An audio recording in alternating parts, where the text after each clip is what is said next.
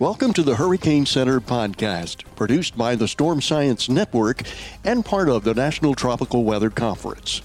This podcast is made possible by USAA, the South Padre Island Convention and Tourist Bureau, and PlyLox Hurricane Clips. Uh, we have with us uh, Jamie Rhome, who is the head of the Storm Surge Unit, uh, Michael Brennan, who is the branch chief for the Hurricane Specialists, and of course Ken Graham, the director of the Hurricane Center. All of three of these have spoken to us earlier. With a lot has happened since the the time they spoke, so we're going to turn it over to Ken to give us an update on what's happening in their world. Ken. Oh, Bill, thanks for that introduction. Hello, everybody. Again, definitely good to, to talk to everybody today. It's what a start to the season, and uh, Dan Brown put together some uh, put together a couple uh, graphics here. I wanted to share with everybody. So I'm going to take over the screen and see what happens here if it works. So I'm going to present my screen. You all should see it now. And I'm going to go ahead and present this here. So, yeah, looking at the season so far, I mean, through August 11th, nine named storms already in the 2020 season, two major hurricanes, um, sixth straight year with at least one named storm prior to June 1st. So active start for the season, four tropical storm strikes, uh, two hurricane landfalls. You can see the tracks on the map right there. And um, interesting enough, it's uh, only August 11th. So we have a ways to go. This was the previous. This was the previous seasonal outlook, and you can kind of look at some of the values here, but I'm going to show the updated one. This is brand new from August 6th. So, one thing to think about uh, you know, looking at uh, looking at above normal uh, season, 85% chance of that. So name storms, 19 to 25 name storms. The Climate Prediction Center looking at these seasonal outlooks. So uh, busy season as we've been uh, advertising for a while, and it looks like we're definitely a fast start and a busy season will will continue. And looking at the names, um, I had to add a couple of these uh, additional ribbons on here to make sure we got Isaias as well. You can see the rest of the, the names that we have uh, for the season. So well into the names already. The the looking done with the I storm, looking at the J storm next. So things going really quickly for us. I thought this was interesting. This was put together by the, the Weather Service Forecast Office in Corpus Christi. And this is basically the, the coastal areas and the inland areas that have seen, you know, tropical watches and warnings uh, through August 4th. So it's pretty fascinating that you see much of the U.S. Atlantic and the Gulf Coast have already had tropical watches and warnings. You see Hanna, Cristobal, Isaias, uh, Bertha, you know, Isaias going up the entire East Coast, uh, Faye up there as well, and Arthur. So, you know, quite a few areas have already seen uh, tropical watches and warnings. So, in, it's interesting to, to see that kind of map this early in the season. And if you think about where we are versus where we should be, on average, I think this is interesting. On average, the third named storm forms around August 10th, with the first hurricane occurring uh, around that date, which is which is pretty interesting. So well ahead of schedule this season for sure. And if you look at where we are today, uh, we have the majority of the season uh, left to go. So here we are in mid August, and you can see how uh, the cumulative number of systems. So once you get it, it, it accumulates for the rest of the year. Um, you can see we got we got a look here. The takeaway here is we got a fast start, but we we're we're just getting into the peak. We're going to be getting into the peak. We got a long way to go uh, this season. So here's where we are. Um, a lot of you have seen this um, this map, uh, the graph here, and you know how it spikes um, after that with time. Let's put the rest of it. So this is what remains for the hurricane season 2020. So preparedness is, is everything. We're just getting started, um, and you know we're getting uh, everybody ready for it as we start getting into the, the peak part of it. So preparedness is everything. I mean, really, one of the big takeaways we've been letting everybody know is, yeah, fast start, got a long way to go, but uh, actions, early actions, preparedness is is everything. Having that kit early, avoid the rush. Um, are there any things you need to add to, to your kit this year? Um, if you look at the guidance, the CDC guidance, the FEMA guidance, you know, adding adding uh, you know everything from masks to to other uh, safety items in your kit is something that we have to look at. Uh, your documents and you know, if there's any changes in, in some of your local uh, preparedness efforts on, on how you evacuate where you go, start looking into that now before you get into the peak. It's just tough to start preparing. It's tough to start um, the beginning process of that preparation and planning when the when the hurricane's headed for you. So just a reminder, we got to do these type of, of things very very early. So anyway, I wanted to. Um, just kick it off with a few things like that, just to get our our juices flowing here. And wanted to see if uh, Jamie or uh, Mike, if you have anything else to add before we start uh, opening up the floor. Yeah, Ken, this is Mike. Um, I'll just add a couple of quick things. I'll just mention that, you know, we do have a system we are watching out in the, the central tropical Atlantic that we have a high chance of formation here in the next day or two and could, could go on and become a tropical depression later today, even, uh, and uh, head generally toward the Lesser Antilles, but it looks like it might remain north of those islands before conditions become a little less conducive for, for development later in the week. But, uh, you know, the, the, the map showing how much activity we've had and and the fact that most of the Gulf and U.S. East Coast has experienced at least some either peripheral or direct impacts from some sort of tropical storm or even hurricane this year is a just a reminder that you know everybody can still be affected again, and especially for people that have been affected by you know sort of the periphery of a system or a weaker system that didn't have a lot of direct impacts. It doesn't mean you can let your guard down for the rest of the season, as we're likely to have you know, very high levels of activity, uh, potentially multiple storms going on at once. Uh, so it, it's going to get really busy here in the next few weeks. And so this is again that's this sort of lull that Bill mentioned. we're in a little bit of a quiet period for the U.S. This is the time when you want to get that plan in place, figure out what you're going to do, get your supplies so that you're ready for when the when the, the higher levels of activity come in the next few weeks to several weeks.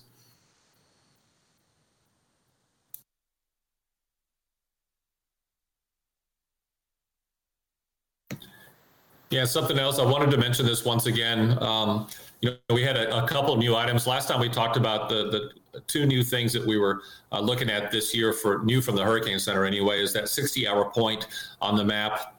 Um, that is really going to help us with.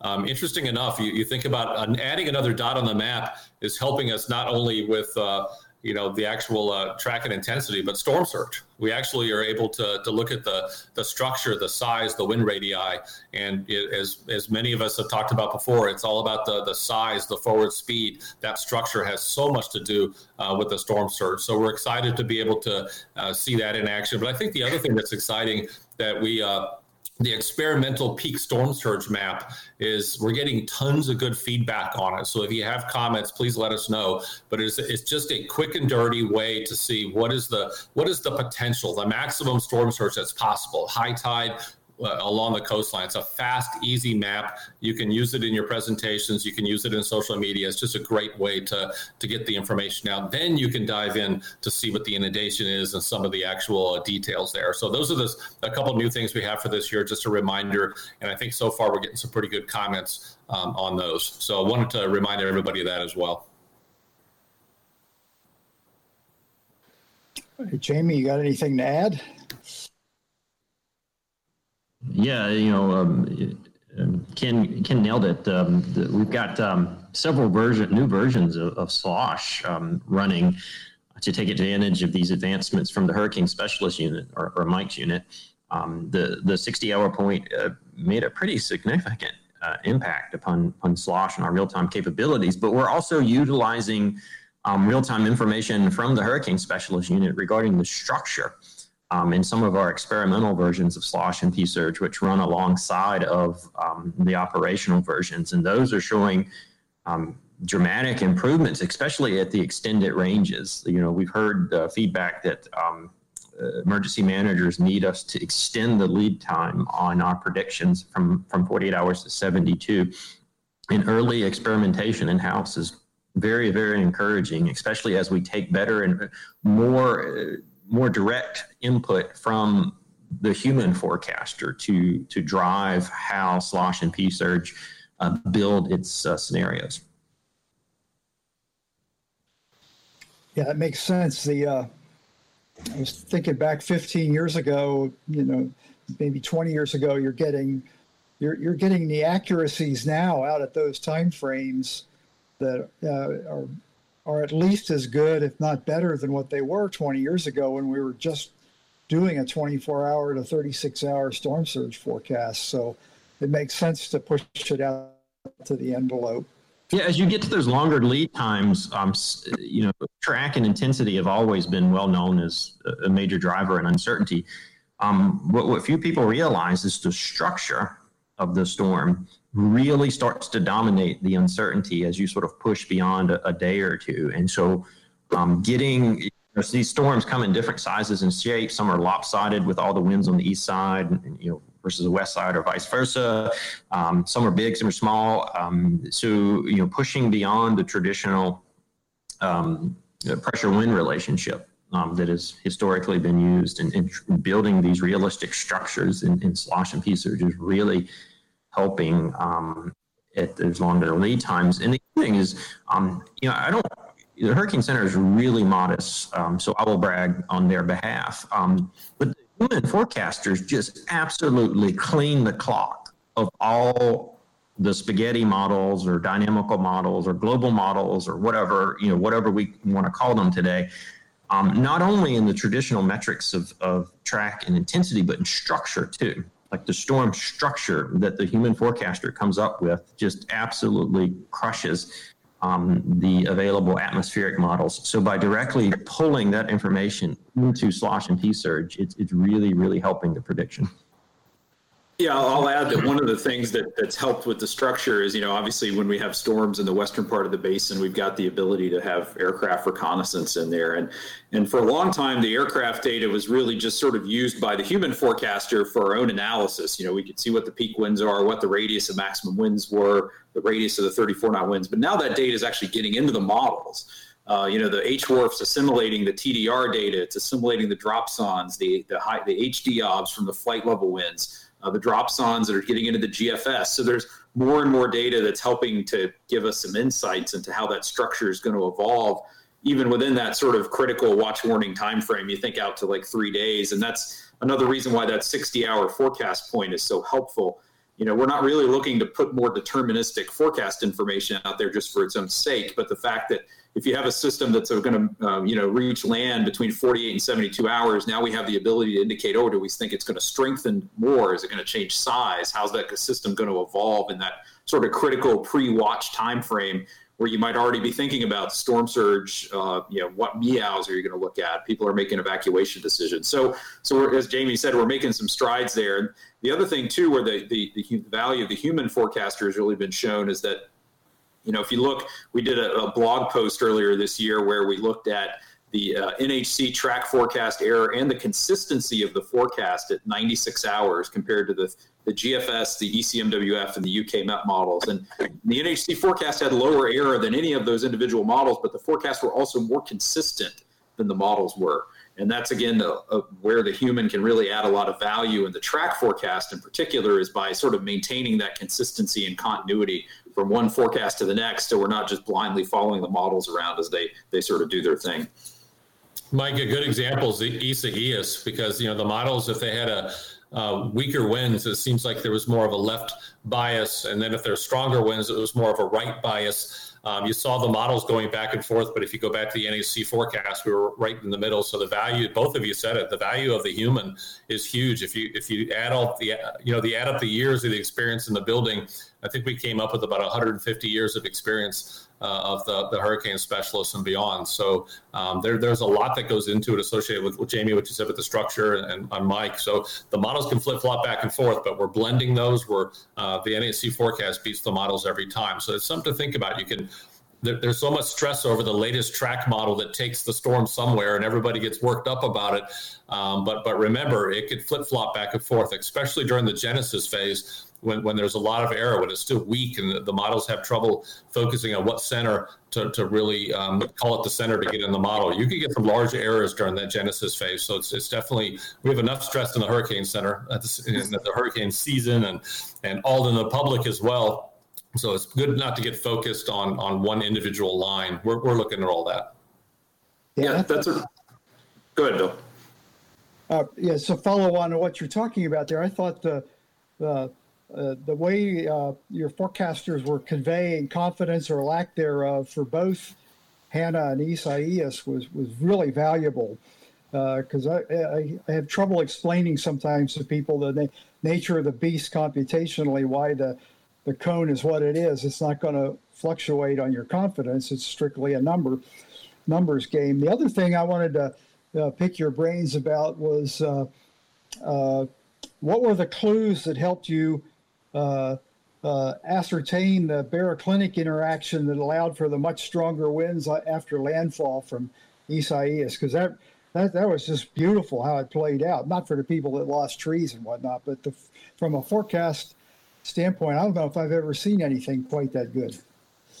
Yeah, I think that one thing that's helped is, you know, I think our just human recognition of those types of events has increased in the last few years. I actually was thinking about that during Isaias and said 15 or 20 years ago, this would have been a much more difficult type of transition to forecast. I think part of it is is credit goes to the global models, which can really handle that sort of transition when you have that tropical cyclone interacting with the baroclinic type forcing. And you could see the wind gusts and the wind field in the GFS and in the ECMWF sort of were really pointing at that sort of structural change and, and that, that widespread uh, sort of damaging wind event that was going to going to uh, you know uh, going to manifest itself over the mid Atlantic and into into the Northeast. So I think you know our awareness of that and you know coordinating it with the local offices, we were able to really kind of paint that picture and and sort of hit that. And that was one thing we were thinking about from the messaging perspective is how do you how do you convey that you know yeah, there's a tropical storm warning in effect, but that covers a really wide range of conditions, all the way from you know 40 mile per hour winds up to basically something that's a, almost a hurricane, and to convey the sort of the high confidence and the widespread nature of that event. And we sort of tried to message that that we started mentioning the trees, the power issues that were going to potentially happen there, and so I think that you know some of it is just recognition, some of it's better modeling, and and the ability and the confidence to sort of indicate that in the forecast. You know, we increase the wind gusts that we typically forecast up higher than we we normally would have, and again trying to capture that and, and help the WFOs message that at the local level. You know, Mike and Bill, what I, I was thinking about this too, about the messaging part of it. It, it it just reminded me when you both were talking how we always talk about every storm is different. What another example that, you know, some of the questions kept coming in about, well, I don't understand. It's over the land. Why isn't it weakening? So every storm is so different. You, you have that, you have the trough, you have an upper jet that's providing an exit region for this thing to continue to breathe and, and maintain its strength. So this is just another example when you were talking, I was thinking about every storm is so different. And then listening to those specific impacts, it becomes so important. Yeah, I think on the mess, the, we probably need to work on the messaging some more, right? Because uh, apparently a lot of people were missing the fact that we were forecasting higher gusts.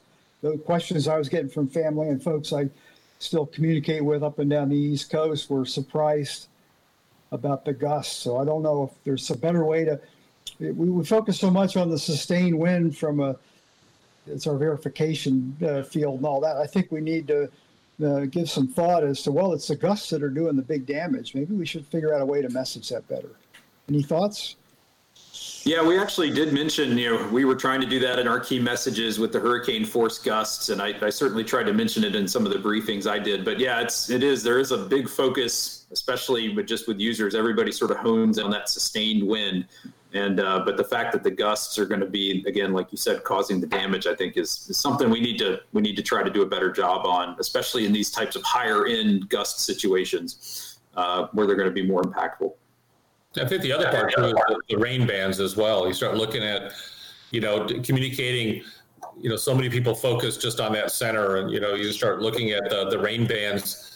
I don't know, you know, 50, 100 miles away, and, and the, the wind, the hurricane force gusts, and those rain bands, plus the tornado threat the tornado threat was was significant. You know, we saw the tornadoes in, in North Carolina, and and to communicate uh, those continuing up, you know, into into Virginia, then eventually getting you know into New York. I mean, it's it was interesting to see uh, those rain bands so strong, and just to see the the line of the curled storms uh, extending from land out into the Atlantic. That's something else we just got to constantly communicate. Don't don't just focus on that center.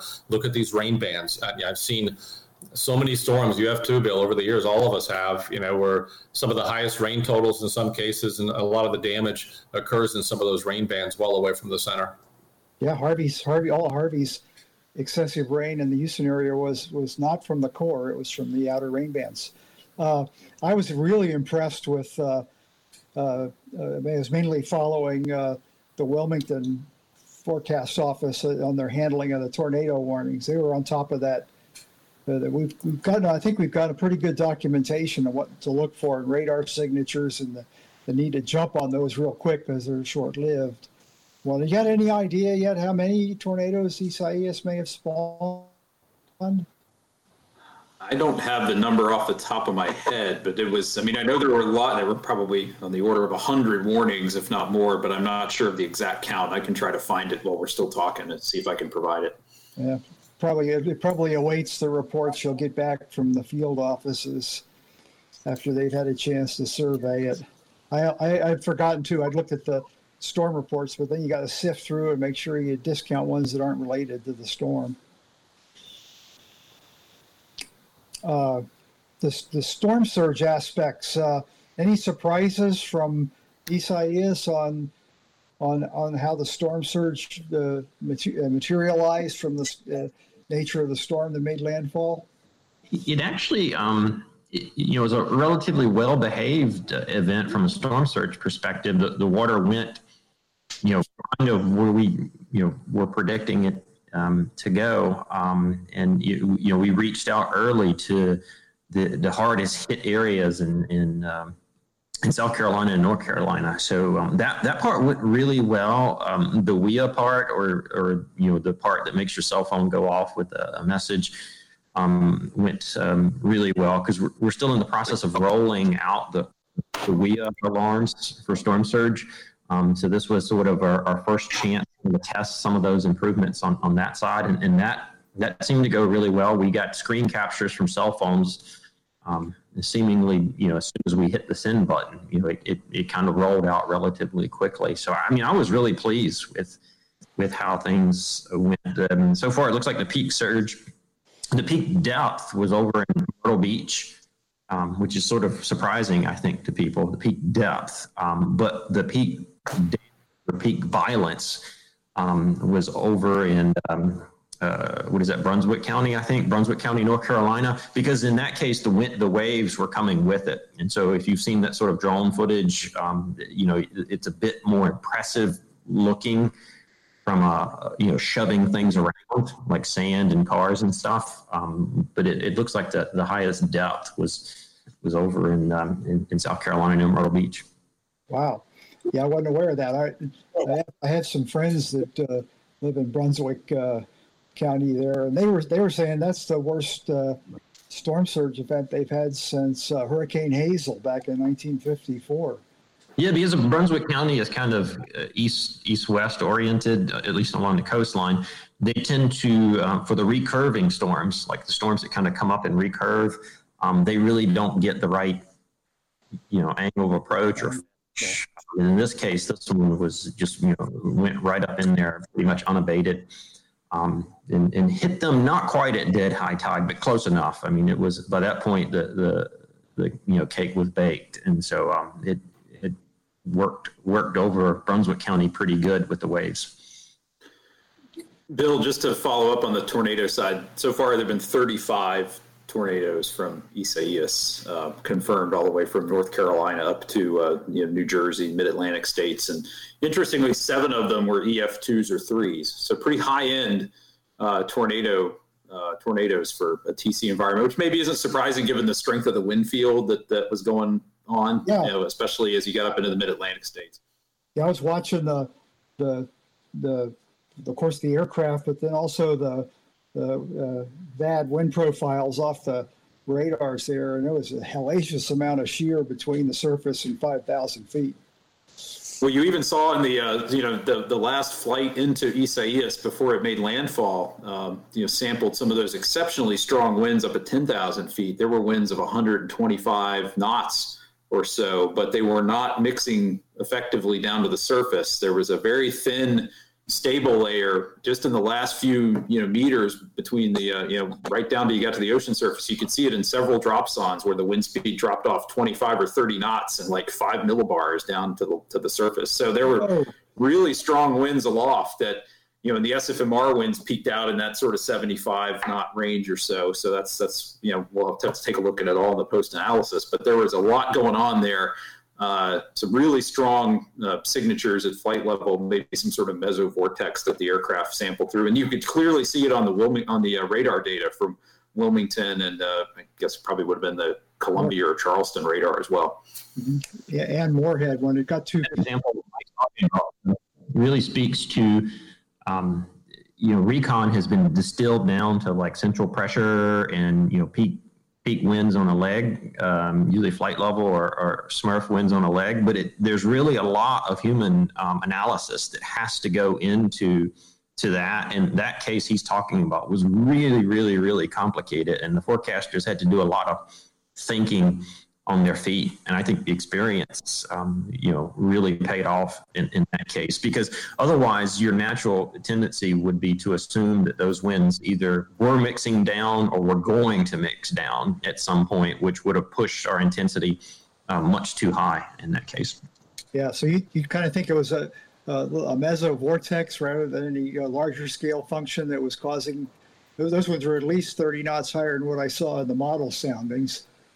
Yeah, it's possible. I mean, the other thing too that we noticed was the press. The central pressure really wasn't right what you would have expected to see for a system with flight level winds of that intensity. The the central pressure was actually kind of flat as it approached the coast, but you know the the global models did a pretty good job of showing Isaias was going to strengthen in those last 12 hours before landfall. It, I mean, it was a really challenging storm, sort of for its entire lifespan. I'm sort of thinking about Dorian last year how it was very challenging from Genesis to track, and intensity and track were sort of tightly coupled together. And Isaias, they were as well. Uh, but you know, as the system weakened off of Florida due to the shear, you know, the center became exposed. The system weakened pretty quickly. And, and in, on the east coast of Florida, you know, with, because of the westerly shear, all the weather was displaced to the east. There really wasn't a lot in the way of in, direct impacts along the Florida east coast. But you could see in the GFS, the European, the global models, the hurricane models were all hint, you know all suggesting there was going to be this reintensification up to hurricane strength, and we were able to you know to, to forecast that and put the hurricane watch out and the warning. Even though we had a weakening storm at the time, we were confident enough to say, hey, this is going to come back and try to get that word out for folks up there. So it was a really interesting event in a lot of different ways, a very sort of challenging system.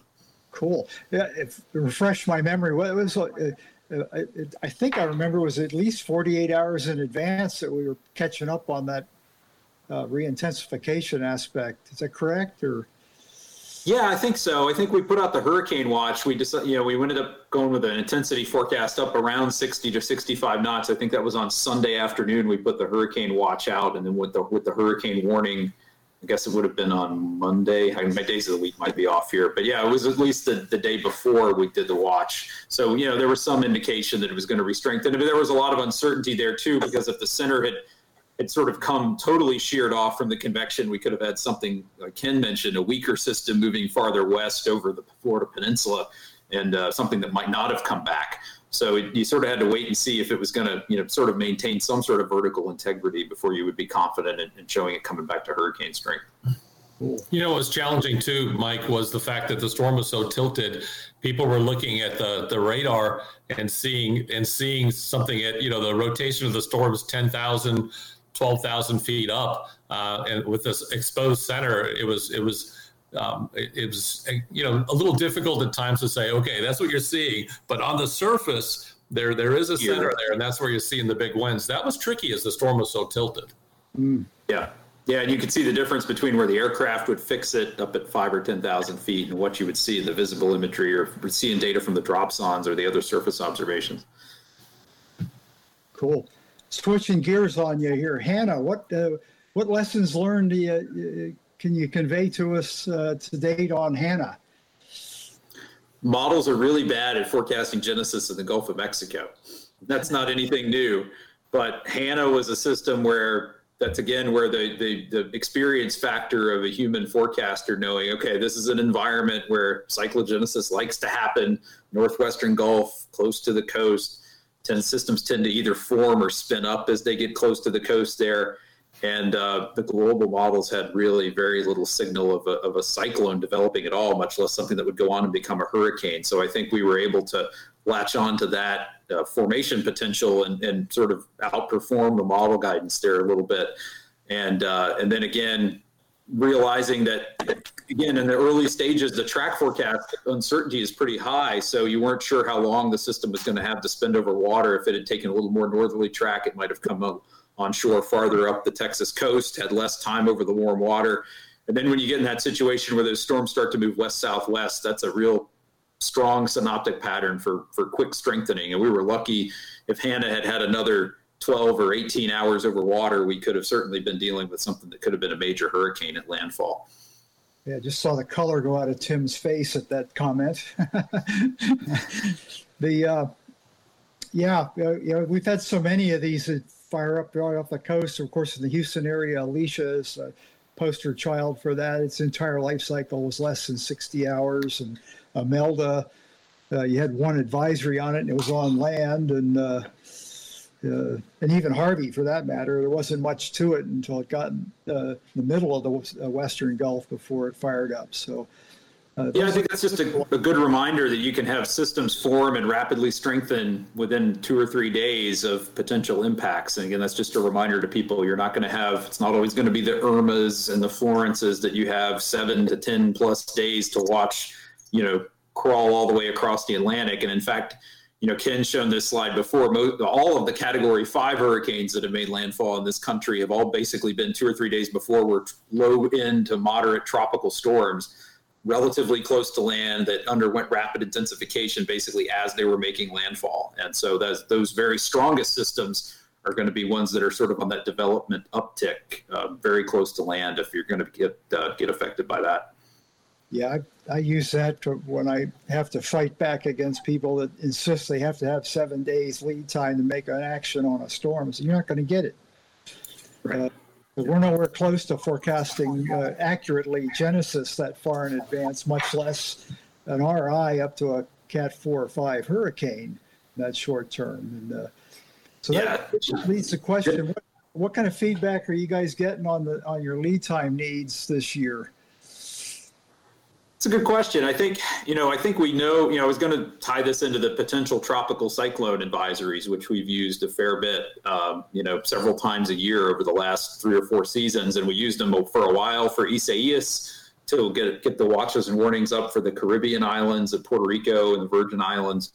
Uh, and and really get the warning out for that. So I think that that itself has helped. It's helped us gain you know a day and a half, or maybe not quite a day of lead time on average, 12 to 18 hours over what we would have done in the past if we had had to wait for a system to go ahead and undergo genesis or, or sort of maybe call something a tropical depression or tropical storm if it was borderline and we weren't quite comfortable with it, but knowing that we had to get watches and warnings out. Now we can get those out in a timely fashion. But I think there's a need for, there's certainly a need for things at longer lead time. Um, you know, I think I think we've heard from some partners that they would like the, the PTC advisories, you know, earlier than the watch lead time. But, you know, then you get into a situation where you're having to make a forecast for a system that doesn't really exist yet. And you can see that in Isaias and some of these other systems.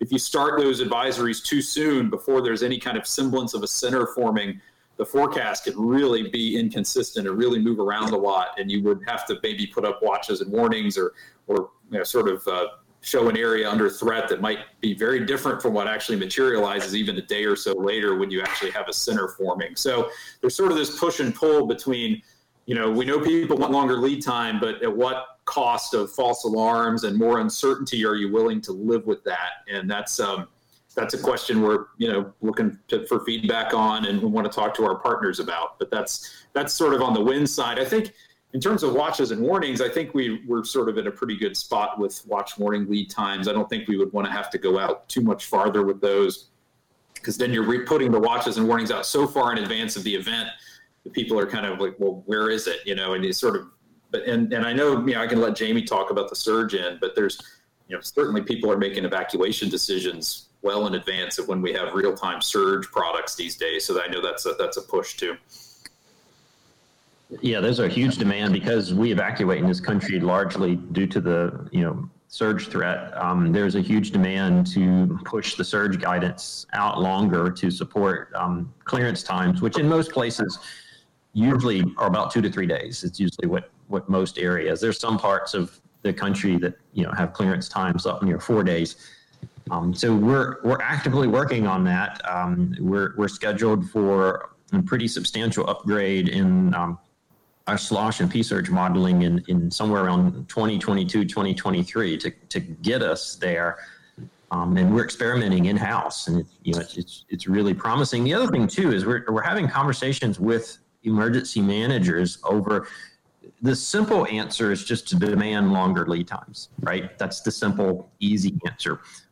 But I think a better, healthier discussion is longer lead times and changes in evacuation protocols, the way we evacuate. So getting more creative with how we evacuate things like um, phased evacuations, for example, um, and other creative uh, techniques that emergency managers are trying to help bring down the clearance times a little bit and sort of meet us in the middle with respect to extending the predictions out. And and that's that happy compromise that Mike was talking about. This sort of tug is push and pull between just simply extending the lead times, you know, probably won't get us where we want to be because it comes with um, you know sacrifices in the sense of over, potentially over alarming or over warning. Um, but it, the emergency managers now meeting us in the middle, I think, is is the perfect blend of, of those two coming together. That's interesting. They went through after the Rita debacle here in uh, southeast Texas on evacuation. Uh, they uh, redesigned the scheme to, to be very vocal about using. They had a suggested phase evacuation, but it wasn't official, so it didn't work. So they put one in place that had a lot of rigor to uh, uh, very closely during I uh, and because of that, I think they've been able to hold the, the clearance times uh, under 48 hours. Yeah, and that's the key. I think if we can get the clearance times in, in, in all locations at 72 or less, um, that would be a huge societal improvement. I mean, we've got, I think the worst clearance time is 93 hours. And Mike, what's your traditional error at, at, at day four in track or something like that? Oh, on the track side, um, you know, we're basically at day four now. We're somewhere around 140, 150 nautical miles on average. So Right. So, I mean, if you're going to pull the trigger at 93 hours, um, the range of consequences on that error bar that he just mentioned, you could ask, you know, hundreds of thousands of people to evacuate and shut down industry and then barely get, you know, a rain ban with, with that type of uh, error bar. So if we can pull it down to 72 um, for most locations or three days, I really think it will help substantially with evacuation improvements. Because if you ask somebody to evacuate and then they barely get a rain ban and, and no wind, I mean, what do you think the evacuation compliance is going to be the next storm? It's probably going to be miserably low for, for that individual. And Jamie, the conversation that I'm sorry. I was just going to say, if you can get it down to three days, you know, the average track error at three days is now down below 100 nautical miles on average. So you're getting into more of a a, a, range where you're going to see at least some impacts, uh, more right. more than likely for systems that are you know basically headed towards an area at that time frame. Plus, plus you're potentially shaving. I mean, it's a it's a rough math, so I mean, don't quote me on this, but you're shaving. I mean, 150 to 100, shaving 50 miles of potential evacuations off. Right, that's in certain parts of the country that are densely populated, which is most of our coastline. Um, that's that's a huge societal ramification, not just for the community that is asked to evacuate, but all of the downstream. You know, when the people are leave, they they go somewhere else and and, and put um, pressure on infrastructure and shelters and hotels and resources, you know, downstream. So um, if we can get down to 72, um, I think it will have a huge impact on how the nation um, evacuates from a hurricane. Cool. Did you did you have something to add there, Ken? Or no, I was going to have Jamie talk on. I think what he was already talking about there. We always we always talk about you know having the evacuations and having a forecast that causes evacuations. I was going to have Jamie comment on just the the part of this that doesn't get as much of attention. Um, the reason not to evacuate is just as important, and, and a lot of people get hurt in, in, the evacuation process itself. So I was just, I think Jamie, you were headed there, but that that is a that's a huge factor. And Dorian comes to mind. Well, I mean, let's let's play it out for the average customer. You know, family with small children. They're asked to evacuate. They get in the car, and they go drive somewhere. Traffic is miserable. Gridlock traffic. Run out of fuel the batteries on the iPad in the back run out. The kids are miserable. I mean, I mean it's, a, it's a miserable experience for, for everyone. And then if if nothing happens, do you think that person is going to evacuate the next time? Most likely not. And so you can end up harming people or putting them at risk to future storms merely through over evacuating. And so um, we, we started this over the last couple of years where we're trying to quantify the evacuations stopped or prevented, uh, not only through the forecast improvements that Mike sort of hammered out for you earlier, um, but the actual decision support that goes with that. I mean, we're on the phone with emergency managers, um, agonizing with them over these decisions that they have to make uh, regarding evacuation.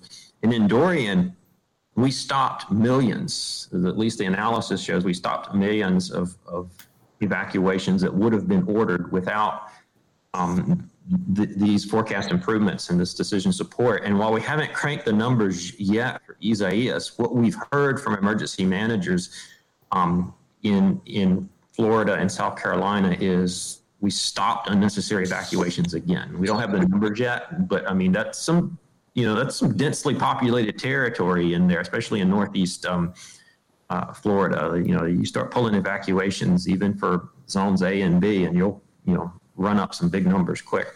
Yeah, that's what I wanted to do, Bill. Is you, you tie what Mike is saying with the accuracy of the the forecast, the sixty hour point, the structure, all all that accuracy goes into being able to to help with the storm surge forecast and as a result, there's there's real life benefits on the ground: evacuation, not evacuating, being able to target evacuate. I mean, just the, the better we can do, the the better science that we can provide the emergency managers, and the better decisions that can be made. Well, and- I, I, think the IDSS is an important part of that that Jamie alluded to. It, it really helps folks to make more nuanced evacuation decisions than maybe was being done five or 10 years ago when it was just like, okay, we're going to pull zones A through D and everybody's just going to go. And now, you know, the forecasts are a little better, the, the P surge is a little better, there's higher resolution, you know, um, you know, uh, MOMs and MEOWs that go into the evacuation zones, I think are being drawn with more detail than they probably were previously. So there's there's the ability to do more nuanced decision making in these events that again has those benefits that Jamie and Ken alluded to, where you you can slice it um, in a better way to, to prevent unnecessary evacuations. That's great. I mean, just look at Isaias. I mean, the the the traditional approach was Cat One, right? Forecast to hit Florida. Think back ten years ago. Elevate it by one category on the Saffir Simpson scale. That's automatic zones A and B. Hmm. The old way. Um, yet I, am not. I haven't heard of any large scale evacuations uh, along the Florida East Coast, and we didn't issue a storm surge warning for the entire stretch of the Florida um, East Coast. Um, and I mean, I I've been at the Hurricane Center for what 21 years now, and I can't imagine us ever doing something like that in the past because there was, I mean, a hurricane was forecast to brush the coast, and there were hurricane warnings up for portions of the Florida coast. So that that restraint is um, is painful as it was for both Mike and I. I think we both lost about 10 years of our life on that one. Um, really had a huge um, societal benefit. It'll constant communication, right? I mean, I think at the IDSS, the briefings, you know, to the, the county or parish level, the state, uh, federal level. I mean, it's almost constant communication. I mean, everything from text messages to phone calls to to just constantly giving the latest information out because everybody's paying attention to it and trying to make the best decision possible. And there's a lot writing on every one of these storms. So uh, the IDSS part of this is is just absolutely huge. It's it's very important too. The the thing you're gaining by doing it this way is you get a cadre of of experienced emergency managers who have been pushed to the edge and have uh, heeded the advice and held the held the line on not evacuating. Uh, they have to deal with the constant churn of the elected hall, but they'll be able to speak to the elected officials more confidently because they have more confidence in what you're giving them. And, and, that's that's a point that nobody ever talks about, Bill. So thanks for bringing it up. That you know, I guess the way we used to do things, um, probably rightly so, you know, 10 years ago, because the forecast uncertainty was so big, is is you just sort of, you know, cast this big wide net and, you know, you know, like Mike said, you know, just everybody goes, just blanket everyone goes. But by sort of pushing a little bit now, um, and, and, and taking taking things right to the edge, I think is helping the emergency manager become much, much savvier about our products and the, and the status of science and more comfortable. I've sensed just in the last couple of years a greater comfort level with using our, our forecast products, uh, like the wind timing, the new wind timing tool, and things like that. I mean, just I think pe- people are getting more and more comfortable with these really difficult decisions. And something behind the scenes that most people don't get to see is I don't know how many over the years have come to the Hurricane Center for uh, training. Thousands have been trained um, in, in, the FEMA courses that, that we host um, at, at, the Hurricane Center and internationally. We bring the international uh, meteorologists and emergency managers in as well as our responsibility extends beyond the U.S. And having those classes, going through exercises, talking about these things, it really helps. And I did want to comment that I think it was uh, amazing uh, this year to see some elected officials in our class. And, and I'll never forget them coming up to me on the side in the hallway going, wow, I didn't know so much went into this. And I think getting them in here, exposing them to all this, um, doing, you know, things like this, what we're doing right now is constantly talking about our products and services. And I think this, this kind of thing really helps. I, I assume you're already on how to do this, how to do that training virtually next year on the assumption we're not outside the COVID problem yet? Yeah, we're having some. We actually have a meeting, I think, later today to start. You know, we've had some meetings to talk about sort of outreach for and what it's going to look like this coming off season. So we've got some, you know, decision points to make and contingencies for, you know, say we we were able to get the FEMA classes in in house this past year because all that happened sort of before COVID uh, exploded everywhere. But um, yeah, we may try to do some things remotely.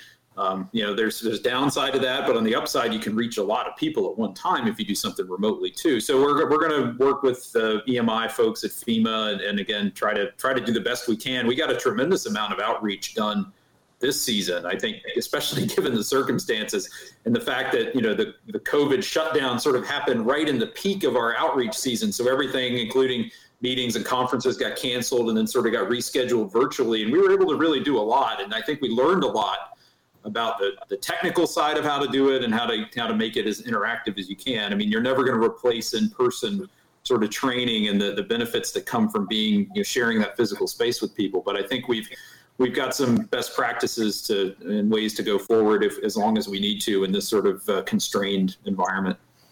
Yeah, just a quick plug for Hurricanes at Home. I mean, you know, from Dan, Robbie, and John and others. I mean, just the, the group getting together, going, "Wow, all these kids are at home." You know, wouldn't it be neat if we did something for them at home? So hurricanes at home, uh, just just a big, what a great effort that they uh, took that and was able to deliver some outreach and deliver some education straight into people's homes to help the teachers out across the country. I, th- I thought that was absolutely amazing, and they pulled that off this year. It was a huge success.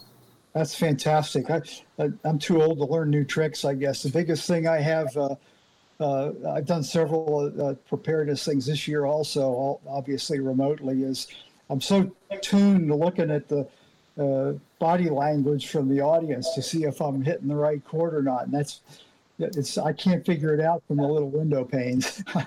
well, Tim, I've been I've been hogging the show here. You probably got some questions from our audience. Oh, it's been fascinating. Great questions and great insights to share with everybody. We're getting a lot of questions online. Let me start with this one from Rob Fowler. He says, "What are your biggest concerns due to COVID? That means less commercial aircraft flying overseas. That means less data ingested. Is that a concern for y'all?" I don't know, Mike. I, think one thing that we we do have, we've been able to. We got the data from the satellite, which really helps. But I think you look at Isaias Mike. Mike draws some. Mike works with the modelers and, and draws some areas where we could get some extra balloon releases. So during Isaias um, the weather forecast offices were putting up two extra balloon releases a, a, day, and you know from that and other aircraft data that we have with the hurricane hunters, we, there's, there's there's still quite a bit of data that's getting into the models. Yeah, we're able to. We had the G4 fly some uh, synoptic surveillance missions around Isaias and the Southwest Atlantic there, and we did request the, the special radio sondes. Actually, probably over the eastern, most of the eastern third of the country, basically the Mississippi River eastward, and even up into Canada. So we were, you know, we try to throw as much data as we can at these types of systems uh, in terms of, uh, of, of, you know, getting a better handle on the analysis and of the storm itself, and then also the features that are going to control how it how it evolves. Casper Gregory asked a, a, question about the human element in an intensity forecast. We've talked a lot about margin of error in, in track forecasts, but in intensity forecasts, and I could talk about Hanna, how on Friday we were talking about a 65 mile per hour tropical storm, and, and 36 hours later, we had a 90 mile per hour hurricane making landfall and dropping lots of rain. So he wants to know how the how the margin of error is on intensity forecasting. Yeah, you know, for a long time, the standard line was, you know, the track forecasts have been getting better, but the intensity forecasts haven't. Uh, but, you know, in this last decade, we actually have seen the average intensity forecast errors come down for the first time.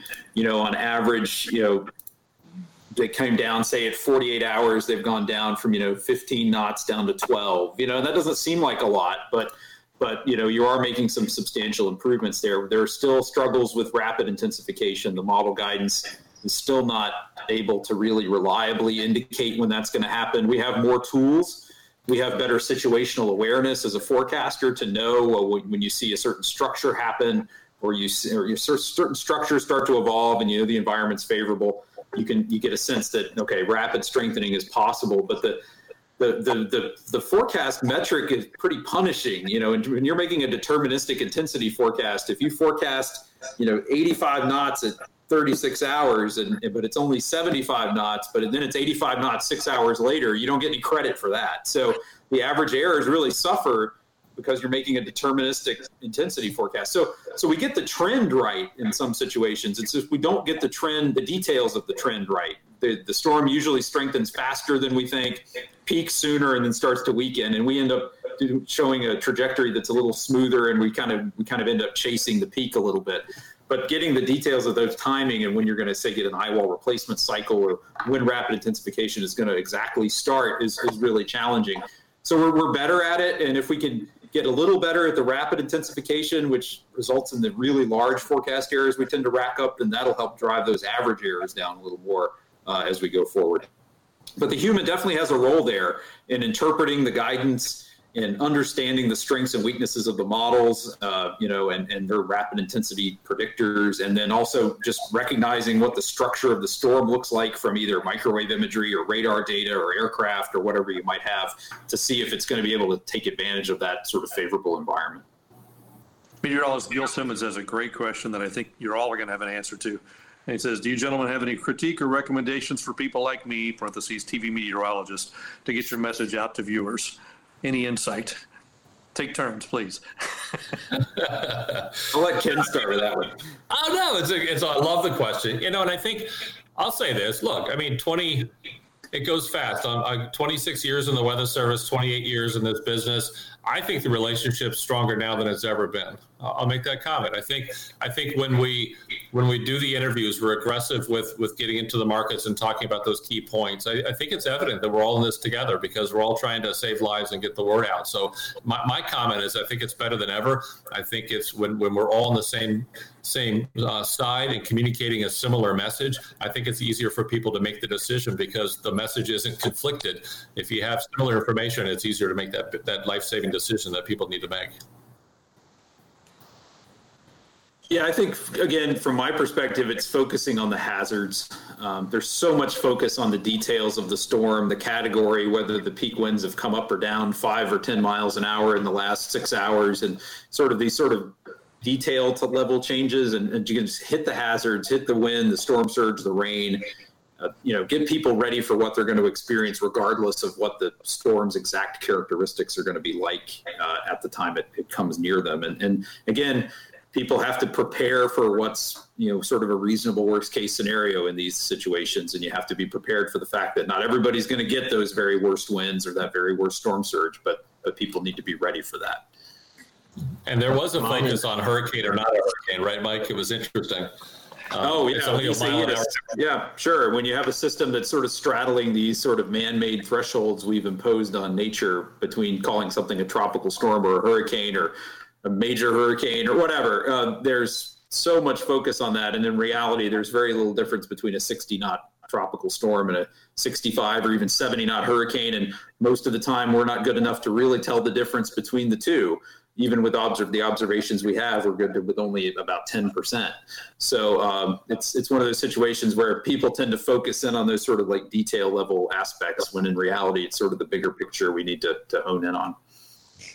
I would recommend um, the media take advantage, take full advantage of the NHC media poll. Ken, how many um, media hits did you do during Isaias? We did 149 live during Isaias. Wow. And if um, and what's interesting about COVID, you know, we always talk about COVID from the negative side, but it has spurred this this entire new innovation with respect to you know attacking old problems in new ways. It's just great. Everybody likes for me to tell inside NHC stories. I'm gonna tell one.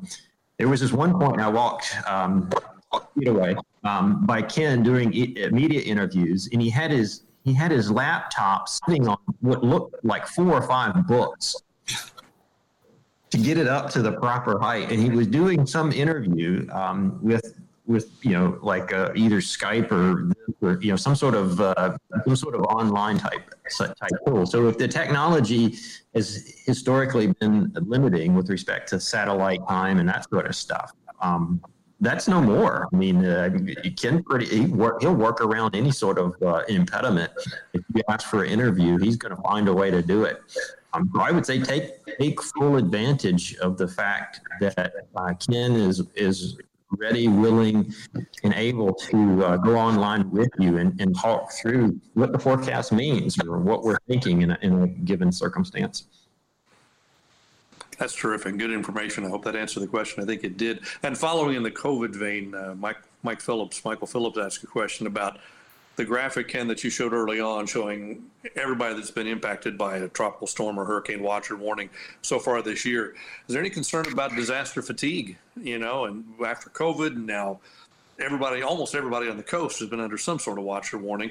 Uh, and how do you continue to get the message out, you know, effectively in this I think special time? I think it's, I think it's things like we're doing here. I mean, just really being, you know, talking about it and showing what we have left in the season, encouraging everybody to prepare. And I think it's just uh, the honesty of a program like this, and, and and talking about what we do well and the challenges that we have, and we have a ways to go. We can do this together. Um, I think those messages have to continue, whether it's social media programs like this. I mean, we're we're we're taking steps to keep ourselves safe even at uh, you know the, the, Hurricane Center. So I mean, um, we're doing it here. Um, you know, but just encourage everyone to do the same thing. We got a ways to go, but I, I think it's uh, the more we can talk like this, I think the better. I think we just have to be open and honest about the challenges that people face and and remind people that you know the situation where they live in June may be different from where what it's going to be related to COVID when the next storm comes in September. So again, it's just pay attention to that local situation, your local emergency managers, those are the people that are going to tell you what you need to do to, to be prepared for the hurricane in the COVID environment that where it is where you live. So. There are a whole bunch of terrific just comments coming in on the feed as well. So I encourage people to just kind of look through those comments and see what folks are saying. You know, our, our friend Barry in Brownsville, Barry Goldsmith says, talking about the duration of the winds during a storm, not just what the maximum winds are. A lot of people are saying, thanks for the gust information because that's really important, but also the duration of those winds during a storm. And, you know, talk a little bit about that because, you know, a one hour, 50 mile per hour duration wind is a lot more than an eight hour, 50 mile per hour duration. Yeah, yeah, that's a huge difference, right, Mike? I mean, just the longer you have those winds, the more time that, that is to start doing some of that structural damage, the tree damage, the more time you get the rain to saturate the soil, et cetera. So duration makes a big difference. Yeah, although as we saw in Isaias, you know, the, the, the really strong winds, say in, you know, New Jersey, New York City area were only lasted an hour or two.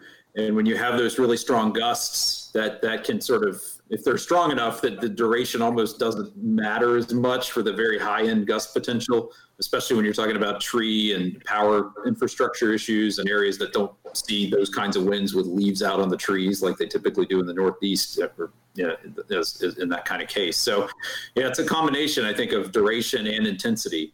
Uh, and again, every storm's different. Some storms have tremendously large wind fields. I think back to Irma here in South Florida. It felt like we had sustained tropical storm force winds for like 36 hours. you know, it just keeps going and going and going and going. And then on the other hand, you have something like an Isaias or a different type of storm that's sort of this, or Wilma.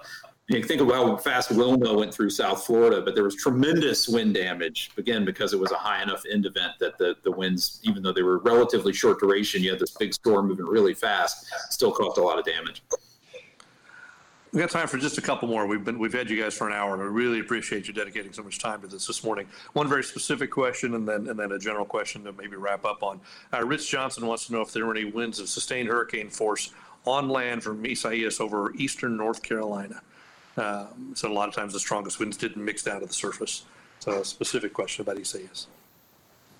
Yeah, I don't. I haven't seen any observations of sustained hurricane force winds yet from North Carolina, but um, I'd have to. We'll have to go back and, and check that as we go through the post analysis. Um, I'm not. I'm not sure I saw anything. And again, a thing we noticed too is you know for a lot of the land-based observing sites, when you get into those strong wind regimes, they either fail or the or the power goes out. So uh, and things like that typically don't report those types of winds we typically get those kinds of winds from things, things like a weather flow station or some sort of like uh, you know meso mesonet type data that'll that'll end up having those stronger winds than than sort of your standard observing sites.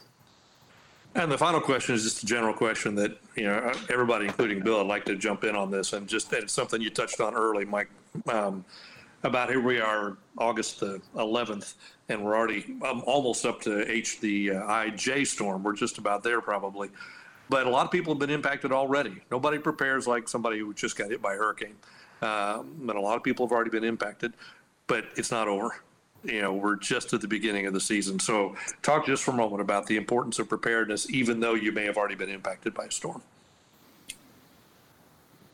Yeah, I mean, I guess I'll start. Is just you know, don't let the the last storm affect your preparation going forward. Your risk hasn't changed. If you were affected by a storm already, even if you had were affected by Isaias and you lost power and trees and had you know tremendous impacts to yourself, that doesn't mean you can't have those same or even different types of impacts from a storm later this season. And if you were an area where you had sort of lower end impacts, don't think that that means you can't have a higher end uh, event coming later. And don't let a previous storm cause you problems by sort of latching onto that when you're you're making decisions about how to get ready for the next one. And again, uh, take the time now to get ready. Get find out the, the most important thing you can do is find out if you live in a storm surge evacuation zone because that's going to form the basis of your entire preparation plan. If you're going to have to leave, that's a very different situation than if you you know you can stay in your house and ride out a storm at home. So I think that's those are the things I would start with. Find that out. Find out again with covid think about where you're going to go that's going to be safe sheltering maybe look different in your community you may want to go stay with friends or relatives again try to drive tens of miles not hundreds uh, to to get to a safe place and, and if you can do that that evacuation experience that jamie talked about earlier might not be quite as bad as if you're stuck on an interstate running out of gas in your car because uh, you had to drive 300 miles to try to go somewhere anybody else want to comment on that yeah, just a simple statement. I think, Mike, you covered it. I think a lot of times people, uh, their risk perception is based on their previous experience. And we don't want people uh, really comparing storms. So you got to be real careful with that because just because it didn't happen last time doesn't mean it can won't, happen next time. So just base your base your risk based on the, the real life risk. Know those zones. Know know that you know trees. You know, I, I so many times we look at these surveys and these damaged termite trees fall down on houses and cars and hurt people. So it's a, it's about that preparation. It's about doing that early. Know your risk and prepare for that risk. Jamie, any thoughts before we wrap up about this or anything else? I think preparedness is like everything in life. You got to constantly strive to get incrementally better. And even um, this year, after uh, and, and Ken Ken's going to laugh because he knows this about me. Uh, with all the preparation I've done in past years, even this year, I was working to make the generator um, safer, the hookup to the house safer and easier to execute, and, and just constantly trying to find ways to, to make things safer and easier and, and better. Incrementally better. I like that. I like that. Everybody I know here, we you we're impacted by a a hurricane that was, you know, I'm 70 miles inland. My neighbors lost power. I didn't, but they're all going out to buy stuff now to prepare for the next one because they know what the impact of a, a, category one 70 miles away can be. So pretty significant. Bill, some final thoughts from you before we wrap up? I kind of think the, yeah, I kind of think the, the uh, already active season with I think five direct landfalls and another one close by, and then the forecast for much more the remainder is maybe enough to overcome the fact that some of the people that have already had one might let their I don't think they're going to let their guard down. I think they're on pins and needles about it. And uh, final thought is thank you guys so much for uh, spending time with us. It's always great to pick your brains on uh, the latest and greatest in the hurricane problem. Thanks for joining us on Hurricane Center. Produced by the Storm Science Network and made possible by USAA South Padre Island Convention and Tourist Bureau, and PlyLox Hurricane Clips. You can find other episodes on HurricaneCenterLive.com.